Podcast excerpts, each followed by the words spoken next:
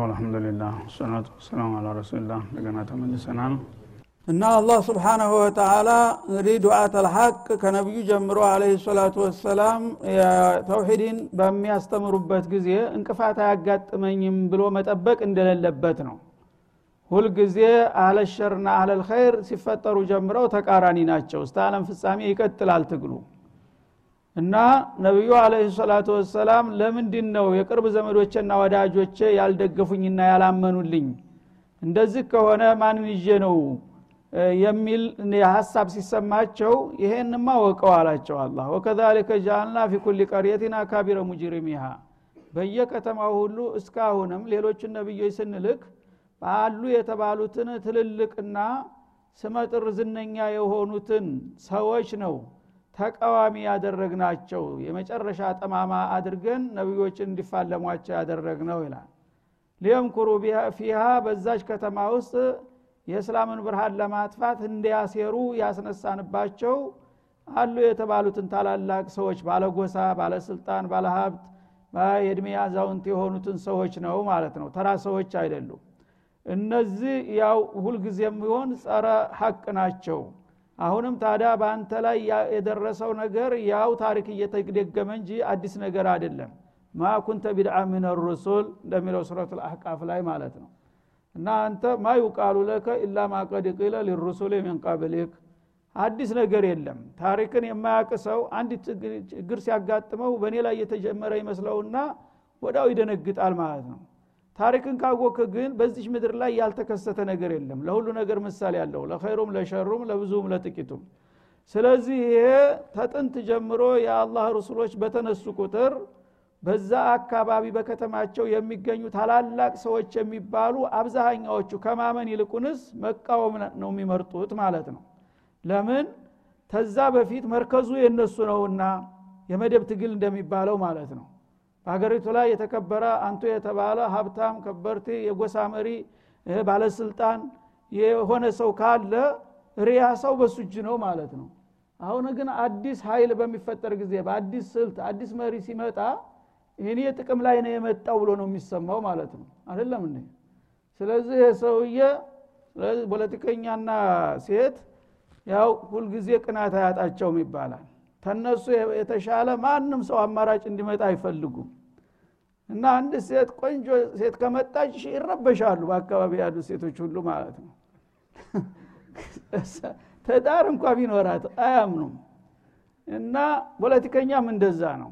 ትንሽ ሰው የሚቀርበው የሚሰማው ተቀባይነት ያለው ሰው ከመጣ በቃ ሰው የእኛን እኮ ዋጋ ቢስ ሊያደርገን ነው ስለዚህ ቶሎ ማጥፋት አለብን። በሀገር በወገን ላይ የመጣ እንደ አይነት አረመኔ ምናምን ጥቁር ቀለም ይቀማና ወደ አሁኑ ደብዛውን ያጠፋዋል ማለት ነው። ይሄ ተጥንት ጀምሮ ያለ ነው እያለ ነው አላ ስብንሁ ወተላ ለምን እነዛ ሰዎች መጀመሪያ ኢማን የላቸውም በቀደር አያምኑም። ይችን ያገኟትን ጥቅም እስከ መጨረሻው ድረስ የእነሷን ጡራ አድርገው ህዝብን እንደ ከብት እንደ ፍየል እየነዱ መኖር ነው የሚፈልጉት ህዝብን ደግሞ ከጌታ ጋር የሚያስተዋውቅ ሰው ከመጣ ከእጃቸው አወጣው ማለት ነው። የሚገዙት ሰው ጠፋ። ሊወድቁ ነው እንደ ተራ ሰው ሊሆኑ። ያነ ከዛ ከጥቅማቸው ላይ ለመከላከል ሲሉ የግድ እነዚህ ትልልቅ ሰዎች የሚወጡትን ሙጀድዶች መቃወማቸው የማይቀር ጉዳይ ነው። እና ባለ አቅማቸው ሁሉ ይዶልታሉ ያሴራሉ። ይሄ ሰው በእኛ ጥቅም ላይ ነውና የመጣው ምን እናድርገው እያሉ ይሯሯጣሉ ይላል ወማ የምኩሩነ ኢላ ቢአንፉሲህም ደግነቱ እነሱ አይገባቸውም እንጂ ራሳቸውን እድሜያቸውን እያሳጠሩ ነው። ይሄ የተላከ ሰው እንደ ሰው ነው እነሱ የሚያዩት እንደ ግለሰብ እንደ ተቃዋሚ ነው። ከጀርባው ግን ማን እንደላከው ረስተዋል ማለት ነው። የአላህ ልኡክ መሆኑን ቢያውቁ ኑሮ ይህን ሰው ስንተናኮል ጌታ ያጠፋናል የበለጠ እድሜያችን ያጥራል ብለው መጠንቀቅ ነበረባቸው። ግን እሱን እናጠፋለን ሲሉ ላኪውን ባለቤቱን ስለረሱት ጌታ ደግሞ የበለጠ እነሱን ነብዛቸውን ያጠፋቸዋል። በዚህ መልክ ነው ታሪክ እየተደገመ የመጣውና አሁን አሉ የተባሉት ዘመዶችህና ወዳጆች ቢቃወሙ እና አቡላሃብ እና አቡጀህል አይግረምህ። ይሄ ያለ ነው። እነሱ ያው ስልጣናችን ይቀማናል ጥቅማችን ይቀርብናል ከሚል ተነስተው ነው እናንትን የሚሉህ። ይህም ቢያረጉ አያስገርምም። ራሳቸው በሚያቀጣጥሉት እሳት ይቃጠላሉ። አንተ ግን በስራህ ቀጥል ማለት ነው ወኢዛ ጃአቱም አያ እና እነዚህ አይነት ልግመኞችና ሸረኞች ሰዎች አንድ ተአምር በሚመጣላቸው ጊዜ ነቢይ ለመሆኑ የሚያረጋግጥ ሙዕጅዛ ይከሰት ነበር በነቢዩ እጅ ላይ። ያ የተለየ ተአምር በሚታይበት ጊዜ ቃሉ ለኑእሚነ ሀታ ኑእታ ሚስለማ ኡትየ ረሱሉላህ የድርቅናቸው ብዛት ማለት ነው። ምቀኝነት ነውና የሚሾፍራቸው እኛ ያመጣውን ነገር ታምር አመጣሁኝ ቢልም እንኳን እሱ ያገኘውን እድል አይነት ለእኛም ካልተሰጠን በስተቀር በምንም አናምንለትም እሱን አንቀበለውም የሚል ጠንካራ አቋም ነው የሚይዙት ይልሃል ማለት ነው። ስብናላህ ይህ እንግዲህ ግልጽ አደረጉት። ራሳቸው ሳያስቡት ለኑእሚነ ሀታ ስብናላህ ቃሉ ለኑእሚነ ሀታ ኑእታ ሚስለማ ኡትየ ረሱሉላህ የአላህ መለክተኞች የተሰጡት አይነት እድል ለእኛም ካልተሰጠን በስተቀር አናምንለትም ይላሉ።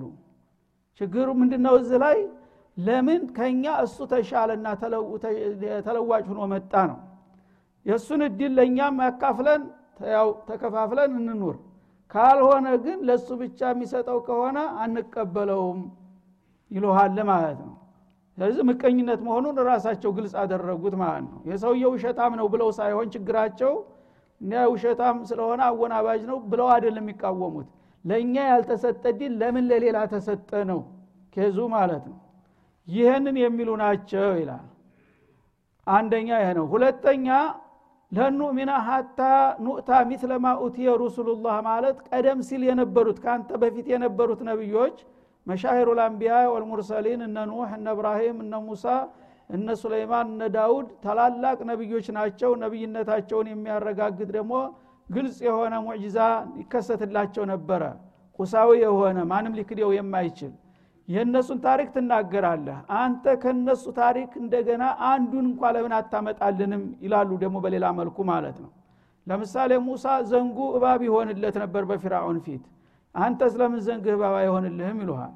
ነቢዩላህ ሷሌህ ተጋራ ተተራራ መካከል ተገምሶ ግመል ወታለታለች ለምን እንደዛ ግመል ሲወጣልህ አናይም? ይላሉ ማለት ነው ነቢዩላህ ዒሳ መቃብር እንደ በጌታ ፍቃድ ተነስ ሲሉት ሰውየው አፈሩን አራግፎ ይወጣ ነበረ። ለምን አንተ እንደዛ አይሆንልህም? እንደዛ አይነት ጉሉህና ግልጽ የሆነ ማስረጃ ካለመጣ በስተቀር አንቀበልህም ይላሉ ማለት ነው። ይህም ሌላ የመከራከሪያ ዘዴያቸው ነው ማለት ነው። የመጀመሪያው ልክ ለአንተ የሰጠህ ሪሳላ እንደሰጠህ ሁሉ ለእኛ ሚስጠንና ያከፋፍለንና ተከባሮን እንኑር አንተም ረሱል እኛም ረሱል ሁነን ማለት ነው። ሽማንን ሊገዛ? ሁሉም ረሱል ከሆነ። ሁሉ ከነገሰ ማን ይገዛል ይህኛው ደግሞ የቀደምት ነቢያቶች ያገኙትን አይነት ሙዕጂዛ አሳየን ያን እንዲገምልን ማለት ነው። ይህም ሌላ ሙቃለጧ ነው ማደናገሪያ ነው ማለት ነው። ሙዕጂዛ ብዙ ጊዜ አይደገምም። ሙዕጂዛ የሚሰጠው ብርቅ የሆነ ታይቶ ተሰምቶ የማያውቅ እንደገና በጊዜው ደግሞ ማንም ያደርገዋል ተብሎ የማይታሰብና የማይሞከር ዱብዳ የሆነ ነገር ነው ሙዕጂዛ የሚባለው። ሙዕጂዛ ከተደገመ ታሪክ ነው የሚሆነው የጥንቆላ ሙያ መወራረስ ነው የሚሆነው ማለት ነው። ስለዚህ ከጥንቆላ የሚለየው ሙዕጂዛ አላህ ስብሓንሁ ወተላ ያልታሰበ ብርቅ የሆነ ነገር ነው ለነቢይ የሚሰጠው። እነሱ ግን የሙሳን ዘንግ ካላመጣ ብለው ይከራከራሉ። የሙሳን ዘንግማ ከወረሰ ምኑን ሙዕጂዛ ሆነው ከዛ የበለጠና የበዛ ሙዕጂዛ ይዘው መጥተው እያሉ እንደገና ስለ ሙሳ ዘንግ ያወራሉ ማለት ነው። ለምን? ላለመቀበል። አላሁ አዕለሙ ሐይቱ የጀዓሉ ሪሳለተው። እና እዚህ ላይ የሚገርመው አቡ ጀህል አንድ ቀን ጓደኛው ጋራ በምስጥር ይጫወታሉ። ሲጫወቱ ይሄ ሰውዬ እኮ በጣም አደገኛ እየሆነ መጣ። እኛ እንደ ቀላል ያየነው እሱ ተቀን ወደ ቀን ደጋፊዎች እየበዙ እየተጠናከረ ነው ያለው ወይም ይሄ ነገር የማያዋጣን ከሆነ ከወዲሁ ብንገባ አይሻልም አለው አንዱ ሻል ያለው ጓደኛው መጥቶ። በሚለው ጊዜ እንዴት አለው? ይኸው የምታየው ነው እያደገ እኮ ነው። ቀስ በቀስ እያደገ የጠነከረ ከሄደ ከዛ በኋላ ስትጨነፉ በግዳችሁ ልንባል ነው። ይህን ጊዜ በክብራችን ብንገባ ሲለው ምን አለ? إنا نافسنا بني عبد مناف في كل شيء في شرف አለ። በኒ አብድ መናፍ የነቢዩ ዘር ሀረግ የወረደበት ነው። እኛ የበኒ አብዲ መናፍን እስከ ዛሬ በማንኛውም መልኩ እኛ አለን ብለው በተነሱበት ነገር ሁሉ ስንፎካከራቸው ቆይተናል። አንድ ቀንም ለእነሱ ብልጫ ሰተን አናቅም። ሐታ ኢዛ ኩና ከሪሃነይ ፈረስ አለ። ዛሬ ግን በሁሉ ነገር እየተወዳደርን መተን ሌላ መቅደሚያ ሲያጡ እንደ ውድድር ፈረስ የሚወዳደሩ ፈረሶች መጀመሪያ ሲቆሙ እኩል ሆነው ይቆማሉ ከዛ ሂድ በሚሉ ጊዜ ሁሉም እንጢላቅ ይሆናል? ከዛ የሚቀድመው ይቀድማል ማለት ነው። እንደ ተወዳዳሪ ፈረስ ጥንድ ሆነን ቁመን መጨረሻ የሚበልጡበት ነጥብ ሲያጡ ዘአሙ በይነና ነቢዩ ዩሃ ኢለይህ እና ወህይ የሚወርድለት ከሰማይ የጌታ መልእክት የሚደርሰው ሰው እኛ መሃል አለ አሉ አለ። ወላሂ ላ ነርዷ ቢዛሊከ ወላ ኑሰድቁሁ ወላ ነተቢዑሁ ሐታ ኑእታ ሚስለ ማ አለ ስለዚህ ይሄ እኛን ለመቅደም የፈጠሩት ዘዴ እንጂ ይሄ ደግሞ ለእኛም እስካልተሰጠን ድረስ ለሱ ብቻ ይሄ ነገር ከታወጀ የመጣው ይምጣ እንጂ አንቀበለውም ማለት ይሄ ምን ማለት ነው?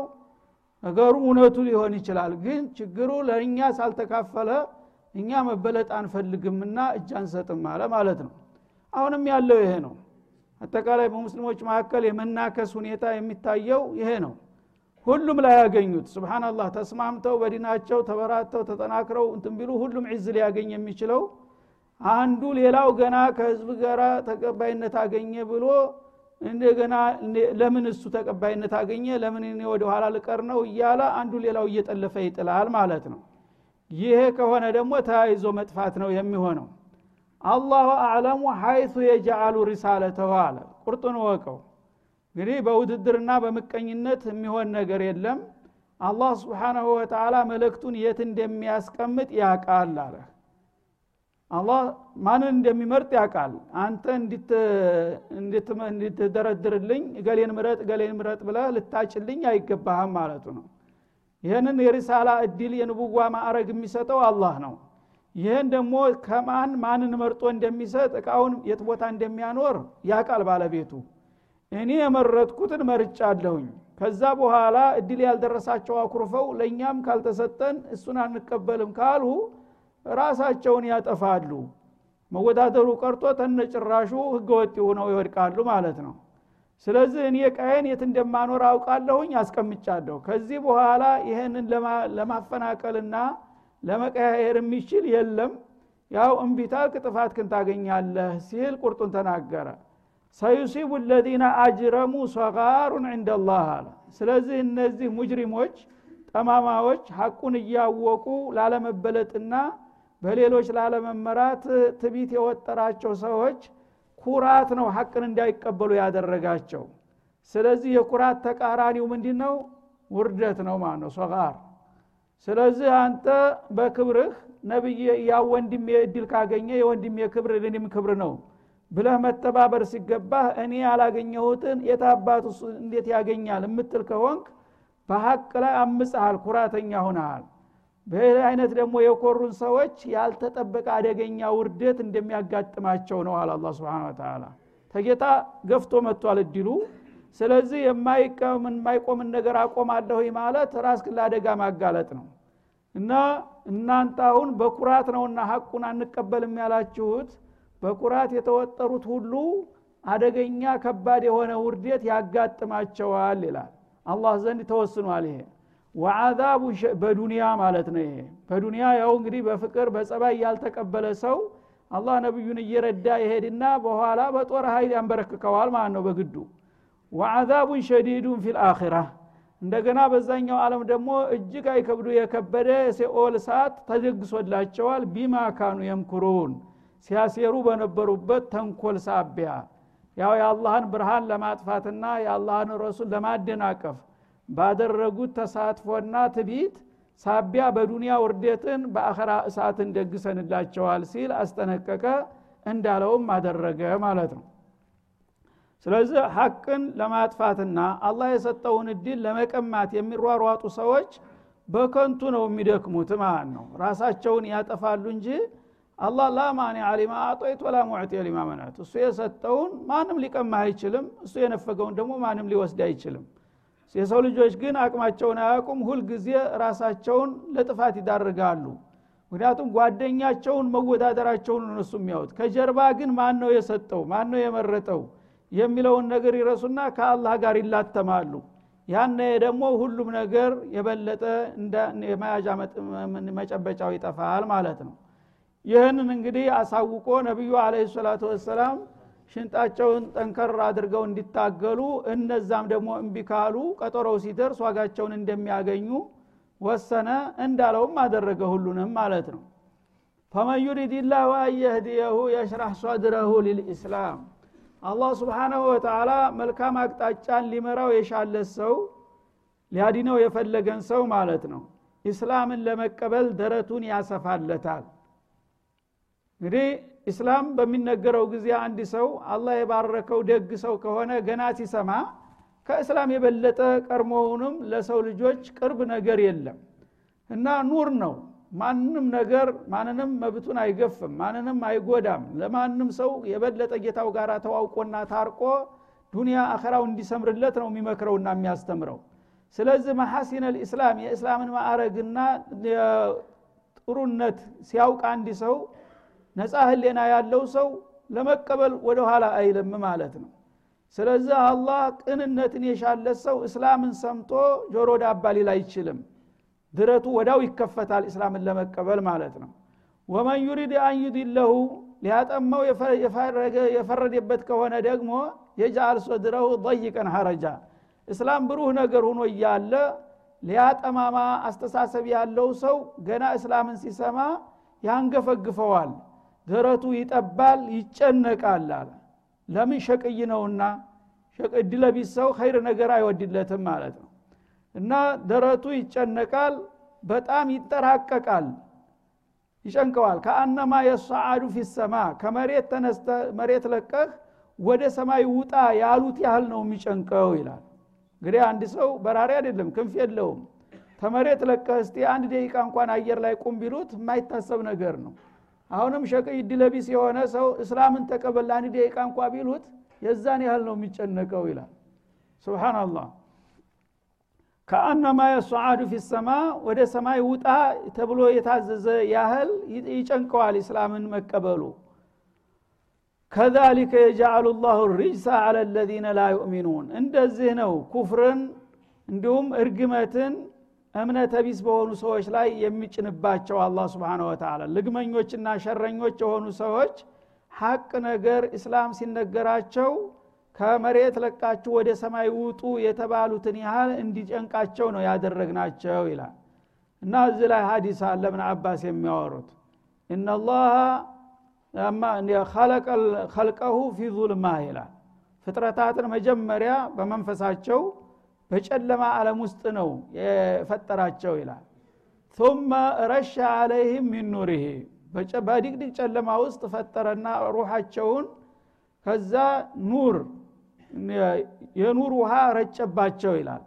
በተከማቸው አርዋህ ላይ የኑር ውሃ በሚረጭበት ጊዜ ያ የውሃ ርጭት ጥብጣቢ የደረሰው ሁሉ ሶዓዳ ሁኖ እንዲወጣ ያ ጥብጣቤ ርጨቱ ያልደረሰው ደግሞ እዛው ጨለማ ውስጥ ዘፍቆ እንደቀረ ነው። የፈለገው ብትነግረው ብትመክረው አይዋጥለትም ማለት ነው። ለዚህ ነው እንግዲህ ከአንድ ቤተሰብ አንዱ ያልታሰበው ሰው ይሰልማል። አንዱ ደግሞ እስተ መጨረሻው ግግም ብሎ ይቀጥላል። እናት አባት ሰልሞ ልጆች እምቢ የሚሉበት ጊዜ አለ። ወንድም ሰልሞ እህት እምቢ የምትልበት ጊዜ አለ። ያ እድሉ ተወስኗል መጀመሪያ ያቺ የኑርን ጥብጣቤ እርጭት የደረሰበት ሁሉ ወደ ሂዳ ይመጣል። ያቺ ያለፈችው ደግሞ የፈለገውን ያህል ብትጮህ ሊመጣልህ አይችልም ማለት ነው። ለምን እነሱ እድሉ የላቸውም መጀመሪያውኑምና የፈለገውን ያህል ጥረት ቢደረግ አንድ ሰው ከመሬት ለቀህ ወደ ሰማይ ውጣ እስቲ ወደ ሰማይ ሩጠህ እንደ ሷሩህ ሂድ ብትለው ሊልህ ይችላል እንደዛ ማለት ነው። ሸቅ የሆነ ሰው ይላል አላ ስብን ወተላ ስለዚህ ቅንነት ነው የሚያመጨው አንድ ሰው የምቀኝነት ስሜት ካለው ለምን እበለጣለህ የሚል ስሜት ካለው ይሄ የእድለቢስነት ምልክት ነው።